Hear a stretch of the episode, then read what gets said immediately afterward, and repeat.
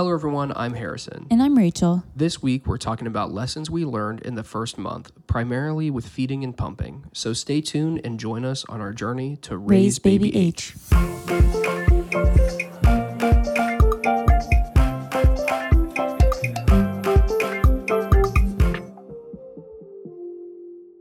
would say that in each month so far, there has been a big lesson that we've had to learn and figure out. In the first month, it was all about feeding and pumping. As you may know, there was a lot of misunderstanding or misinformation about feeding Edison. So we're just going to put it out there and say that we feel really stupid, and hopefully somebody listening to this will learn from our naive mistakes. There's a popular saying that babies are made to survive first time parents. And we are very glad that our mistakes with feeding Edison haven't had an effect on his health past his first week of life. So, today we're going to talk about what we've learned in that first month. So today's episode is just like a general, like, what you need to know about feeding your baby, whether it's breastfeeding, formula feeding, and things that we learned. And I just have to say that there's so much unnecessary controversy around how you feed your baby. It doesn't matter. Like, if someone else is not the one buying the formula for your baby, providing the breast milk for your baby, it should not matter to them how your baby is being fed as long as they're growing. In season one, we did an episode with Rachel's mom and her sister in law. And the saying that we walked out of with is fed is best. And really, that is what matters is that your baby is getting food, that they're gaining weight, and that they're growing. And you need to figure out what works for you.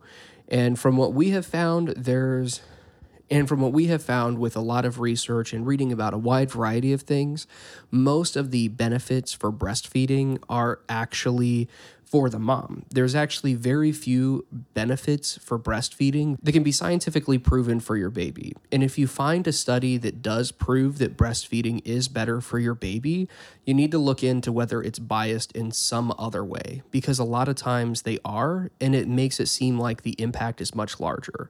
Just make sure your baby gets fed. So, the first thing that we really did not understand is the amount that your baby needs to eat, especially in that first week, because it changes so much. So we thought that because everyone throws out five to seven milliliters, we thought, okay, in the first 24 hours, Edison only needs to eat five milliliters and he's good to go. The biggest reason we thought this is that immediately after Edison was born, and we talked to the nurse about him just not latching very well, she was like, uh, it's not really a big deal. He only needs to eat five milliliters. For the first 24 hours, he doesn't really need to eat that much, so you're fine. So we genuinely thought in 24 hours, he only needed five milliliters. And that is such a tiny amount. It's just insane. And baby stomachs are really small. They can't hold more than five milliliters when they're first born. But what we didn't understand is that they mean every three hours or so. So that five to seven milliliters in the first 24 hours, that is per feeding. And with all of these feedings, the typical frequency that you should be feeding your baby is two and a half to three hours. Eventually, you can start to space it out more, but that's kind of the time range that they're talking about. So the amount that they need to eat very quickly starts to go up. So by the time they're two to three days old, they need just under an ounce per feeding. By the time they're one week old, they need one and a half to two ounces per feeding. And by the time they're one month old, they should be eating three to five ounces every three to four hours. After you get past one month, the numbers for feeding are going to change a lot depending on whether you're using formula or breast milk. What we have learned about breast milk is that babies need less breast milk than they would need formula because breast milk changes as your baby grows. It becomes more nutrient rich, so they don't need the same volume to get all of the nutrients. But formula doesn't change as the baby grows, so instead of being more nutrient rich, you just need to feed your baby more of it. Also, since we uh, since we have been exclusively pumping, and that's a pretty new trend with moms, Um, there isn't a whole lot of research on whether when you're exclusively pumping if you should follow the standards for a breastfed baby or if you should follow the standards for a formula fed baby as far as ounceage. And what we have been doing so far is just taking our cues from Edison. He's still growing very well. He doesn't seem like he needs, like he's hungry or he needs more ounceage. And so for now, we've just kind of capped him off at four ounces. One of the things that's very difficult about breastfeeding a baby, other than the fact of them getting the food, which is a whole nother battle in itself, is that you never really know how much food your baby has eaten. When we were talking with lactation consultant, what they did was weighed Edison before we fed him and then fed him, then immediately weighed him again, and they could tell how many ounces he had eaten. And unless you have this system at home, if you're breastfeeding your baby, you're really going to have no clue how much they ate. And all you can do in that scenario is pay attention to how long you're feeding on each side and really just pay attention to your baby. Is your baby constantly hungry? Do you think you need to be feeding them for longer to maybe get more amounts? But in general, for breastfed babies, you should just be feeding whenever the baby is hungry, and that is going to help your supply.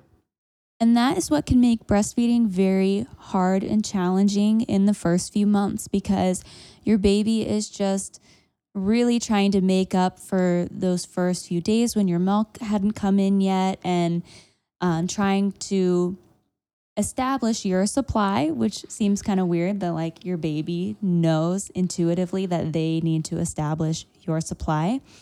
But it is really hard. And so I would say that even just I was just exclusively pumping. I was not feeding Edison on demand. And it was still very challenging and taking a toll on me to have to pump every three hours. Even though breastfeeding is considered the natural way, it doesn't really work out for everybody all the time. It is a very difficult thing, and there's lots of stuff that could go wrong. Mom might not have a great supply at the beginning because it does take some time for milk to come in. After the milk comes in, you might not be keeping up with the amount that your baby needs to eat. And on top of all of that, your baby could just not latch. So it's not always an issue with mom. Sometimes there's just things with your baby that makes it very, very difficult to breastfeed. And that is a lot of the issues that we ran into. But breastfeeding is all about supply and demand. After your baby is first born, mom's body is going to produce hormones that start making milk and can kind of keep that supply going. But you have to get that milk moving in order for your body to keep creating more. So, if you're having a hard time getting a full feeding for your baby, you may need to pump at the beginning to help a little bit with your supply. Something that the lactation consultant really advised me against when we met prenatally was to not pump too early because then you start this vicious cycle of oversupply. If you're breastfeeding and pumping on top of it, your body is going to think that you're feeding, you have an extra feeding per day. Another concern with breastfeeding is a lot of the other issues that can happen, like getting mastitis or having an infection, or, you know, just all of these things that could happen. And the largest concern, I think, is mastitis. And the lactation consultant before Edison was here was really trying to let us know that Mastitis happens when your milk doesn't move. And it just sits there and then it gives you an infection. So you want to try to avoid an oversupply at all costs because that is going to help reduce your chances of getting mastitis. And I also have to throw in there that not everyone can help it if they have an oversupply. Um, some people don't produce enough and they just really wish that they did have an oversupply. And some people that have an oversupply really struggle with clogs and things like that. And they wish that they would produce just enough for their baby so that they didn't have to spend all this extra time pumping. So it really is a tough comparison game and just try to be grateful for what you are producing and what you can provide for your baby and not think about what someone else can do. While you're in the hospital, if a lactation consultant or a nurse or somebody tells you that you might need to start pumping, it's not something to be super concerned about. There are still ways that you can give that to your baby and do it the way that you want. So, if you want to do it through a bottle after whatever you've pumped, that is something that you're able to do, provided that you're pumping over five milliliters. Because if it's under five milliliters, they don't really want you to put it in a bottle. But if you don't want to introduce a bottle, they also have systems for that. So if it's under five milliliters, they're going to want you to feed your baby with a syringe. And we did this with Edison for a little while. And basically, these syringes are one milliliter. You fill them up with whatever the mom was able to pump. And then it's a very weird feeling, but you just stick your finger inside your baby's mouth. And then whenever they're sucking on it, you just start pushing down the syringe. And we did that for a little bit, and it probably took Edison like 10 minutes to eat one milliliter. Syringe feeding on top of paced bottle feeding are systems that you can use if you need to feed your baby through syringe or bottle temporarily with the intention of going back to breastfeeding. So we did do that a little bit at first with Edison. And then once we kind of realized that breastfeeding, like latching was not going to be our situation. We didn't really care so much if he was paced feeding. If you are concerned about introducing a bottle for your baby and you are creating over five milliliters of colostrum, then you can do what is called a cup feed. We can't provide a whole lot of information for that because we did not do it. But basically, the way it works is they give you a cup and you try to feed your baby with it.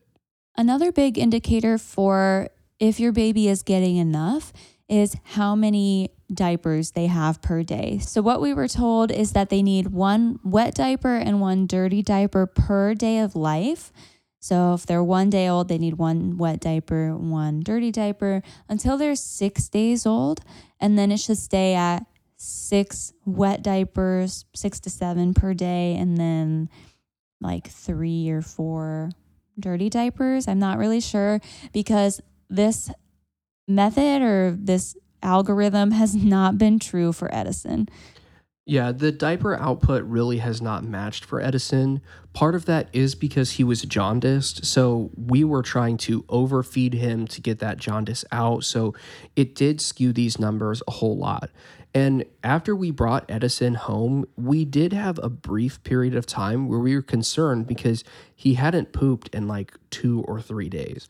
And this is one of those things that's just different about breastfed babies versus formula fed babies.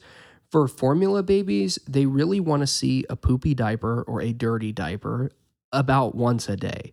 But with a breastfed baby, they don't really care how frequently you have a dirty diaper as long as you have one at least once a week. Now, the volume of that diaper does matter. So if your baby is only making a dirty diaper once a week, it should be a massive blowout. Another thing that is kind of concerning to our families that we've just kind of accepted as it is is the consistency of his poops. So it's very liquidy. And I kind of think that's a testament to God's design in a way because babies' stomachs are not really finished developing until they're about three months old. So it kind of makes sense that their poop just kind of flows through them because they don't really have those muscles in place to be pushing a whole lot. It really is funny, but shouldn't be funny. But if you've ever watched a newborn try to poop, you just are so grateful that they're not pooping solids yet because it would just be an absolute disaster. So, breastfed babies do have a much more runny poop. It's like the doctors typically refer to it like your snot. It's just like really, really runny. It's very mustardy color, and that is just normal. But for formula fed babies, their poop will have a whole different color. It's definitely not going to be so yellow, and it might be a little bit more like slime than like water. Something that's interesting about our story is that we have fed Edison every way that a baby can be fed. And so there are some things that we've learned with each type of feeding. So, when we say that we fed Edison almost every single way, it is because in the hospital for a good period of time, we were supplementing with formula. So, we spent a lot of time dealing with formula and really had considered whether we were going to need to do formula at home as well. A few things that we learned is that our doctor really recommended using the ready to feed formula for the first two months because something about the powdered formula isn't sterile enough or sanitary enough for um, an infant under two months old because they just have a really fragile immune system, digestive system, etc. That was big news to us because we know quite a few people that have formula fed their baby, and I don't know of any of them that use the ready mix until two months. So we weren't really expecting that at all. But when you're in the hospital, they have all of these bottles of ready mix, and you can use that there, and they're actually going to send some of it home with you. And if your nurse is really nice and you just like ask really politely, I suppose, then they might send you home with an even larger stash of it. So maybe you don't have to go buy a ton because the ready mix formula is significantly more expensive than the powdered formula. Formula is digested a little bit slower, so you should see pretty early on that your baby is going to be able to go longer without needing to eat. So they could go up to like four or five hours between a feeding. This is a huge benefit when you're talking about trying to get your baby to sleep overnight and it is much more common for formula fed babies to be sleeping through the night faster than breastfed babies because it takes their digestive system just a little bit longer to make it through all the formula. And so that is really a common thing something that we talked a lot about formula when we were just looking into it is how do they actually make this stuff? Like, where does it come from? And what we ended up finding out is that most formula is actually dehydrated cow's milk. And then they add some additional supplements that your baby is going to need. And then you just rehydrate it with water. And basically, it makes the formula for your baby. So, if your baby is showing signs of an allergy, like they have hives or blood in their poop, then you may need to switch to a gentle formula or a soy based or something that's not cow's milk based.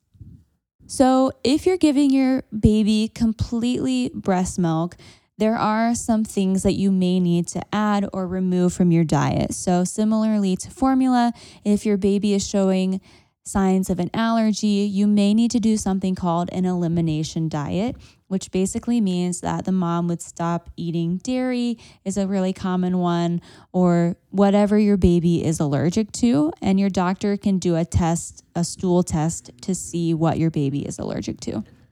We're very fortunate to not be in a scenario where Edison is allergic to anything in the breast milk that we know of yet. So we haven't had to go down this route a lot, but we have seen and heard of lots of people that have these allergies.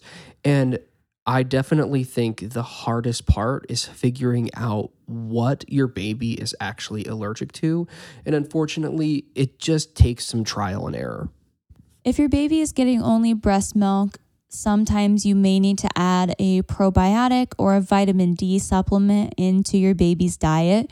This can be through a drop that is meant for infants that you give to them, or mom can take an extra large dose of vitamin D or a daily probiotic, and that will be passed on to your baby.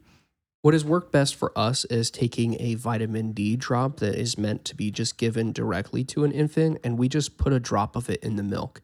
And as long as Edison finishes that entire bottle, he will get the entire drop, so we don't have to worry about it. Our pediatrician recommended that we do this because breast milk does not have any vitamin D in it, but formula does. They add it into formula. So if you are formula feeding your baby, this is not something you have to worry about.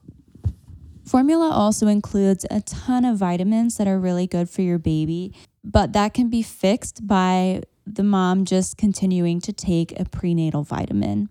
Another big thing to consider when you are breastfeeding is that everything the mom consumes eventually will make it to your baby. So that includes things like these vitamins and the stuff that you eat, but it also means if you're on any antibiotics, which you may have to take after your delivery, and that is also going to make it to your baby. So, after the delivery, Rachel was on some antibiotics for an infection that she got, and that had an impact on Edison as well. A lot of people, when they're breastfeeding, are concerned about alcohol and if that can be passed on to your baby. And originally, years ago, the thought was if you don't feel safe enough to drive, that milk is not safe to give to your baby. And that's definitely a standard that I am following because I don't even really want to risk passing on any alcohol to Edison. But there has been more evidence that has come out recently that alcohol doesn't really cross into breast milk at all. And if it does, it's the amount of alcohol that is in the orange juice that you buy at the store. In general, when it comes to alcohol consumption and breastfeeding, it's just something that you need to be aware of and really find what you're comfortable with and basically just take it from there. Another thing with breastfeeding in the early days is that your milk doesn't come in until three to seven days after birth. I think it was like day four or five for me. And it really does happen overnight. You just wake up and you're like, holy crap, my boobs are like twice the size that they were when I went to bed last night. and really, the best thing that you can do at that time is just continue with whatever schedule you have. So if you're breastfeeding, just feed your baby as they need to feed. Like you don't need to increase, you don't need to pump in between feedings. And if you're pumping, just stick to your every two to three hours schedule and eventually the engorgement will pass. If you are having issues with engorgement or a lot of pain, there is a ton of great stuff out there that you can use to help you. And Rachel found these engorgement masks that really seemed to help her, and we just got quite a few of them. And anytime it was particularly painful, Rachel would use one of those just to get some pain relief. I have a slight oversupply, so I can go into that a little bit more in our exclusive pumping episode, but there are a lot more things that you have to worry about with milk removal when you are producing more than your baby is eating before Rachel's milk had come in, we spent a lot of time doing a combo feed. And it was something that we found very interesting that you can mix formula and breast milk, and it doesn't really cause any issues in the milk. It does cause a little bit of a digestive issue if, if you're going to switch back and forth a lot for your baby. But as long as you're consistent with the schedule and hopefully you can move more towards just breast milk or just formula, then those digestive issues are going to go away. Another thing to keep in mind if you are formula feeding is that you can mix multiple formulas together. So if you're trying to transition from one brand of formula to another brand of formula, you may consider mixing those together as you start to transition from Formula 1 over to Formula 2 so that your baby gets used to it over time. There's also a couple different methods that you can use while combo feeding. So, like Harrison mentioned, you can put them together in the same bottle. You can give your baby two bottles per feeding. So, say we're doing four ounces, you can do two ounces of formula and two ounces of breast milk in separate bottles. Or you can rotate feedings and do one whole feeding of breast milk and one whole feeding of formula. We typically use the formula as a top off. So we would give him a bottle of breast milk. And if he seemed a little bit hungry, we would give him just a little bit more formula to try to finish that off. What we did find happening quite often as we were figuring out how much he needed to eat is he'd eat a whole bottle of breast milk and then he'd eat a half bottle of breast milk. And then we'd end up in this situation where we always were using like one and a half bottles of breast milk whenever we fed him. And it just became really complicated. And so what we ended up switching to was just anytime we needed a little bit out of the next bottle, we just tried to use formula because then it didn't cause this huge mess. Unfortunately, Edison was one of the unlucky ones that had digestive issues from switching back and forth. So we ultimately have not used formula in quite some time because it just wasn't working out for him. And luckily, I produced enough that we can just give him more breast milk and it's fine. There are a ton of different ways that you can feed your baby, and we have tried a ton of different versions of it just in one month to figure out what works best for us. And really, I would still go by the idea that feeding your baby, whatever way you can, whatever way makes it easiest for you and your family, that is the way to go. For us, what has worked best is exclusively pumping. So we are giving him as much breast milk as we can and using formula if we absolutely have to to top him off. But he is pretty much never, and we don't really plan on trying to switch him back to nursing directly from Rachel. There's definitely a lot to unpack with exclusive pumping, and so we'll dive into that a little bit in the future. There's a lot of hacks that you can learn that will make it easier for you, but it really is just what works best for you. And as long as you are doing your research, making sure that they're getting enough, having enough diapers, then it really isn't a concern to anyone else. There's so much to learn about feeding your baby, and you can't really figure out what works best for you until your baby is here. And we've said it before and we'll say it again, but fed is best. Next time, we're going to talk about exclusively pumping and some tips and tricks that can make it easier. Thanks for joining us. See you next time.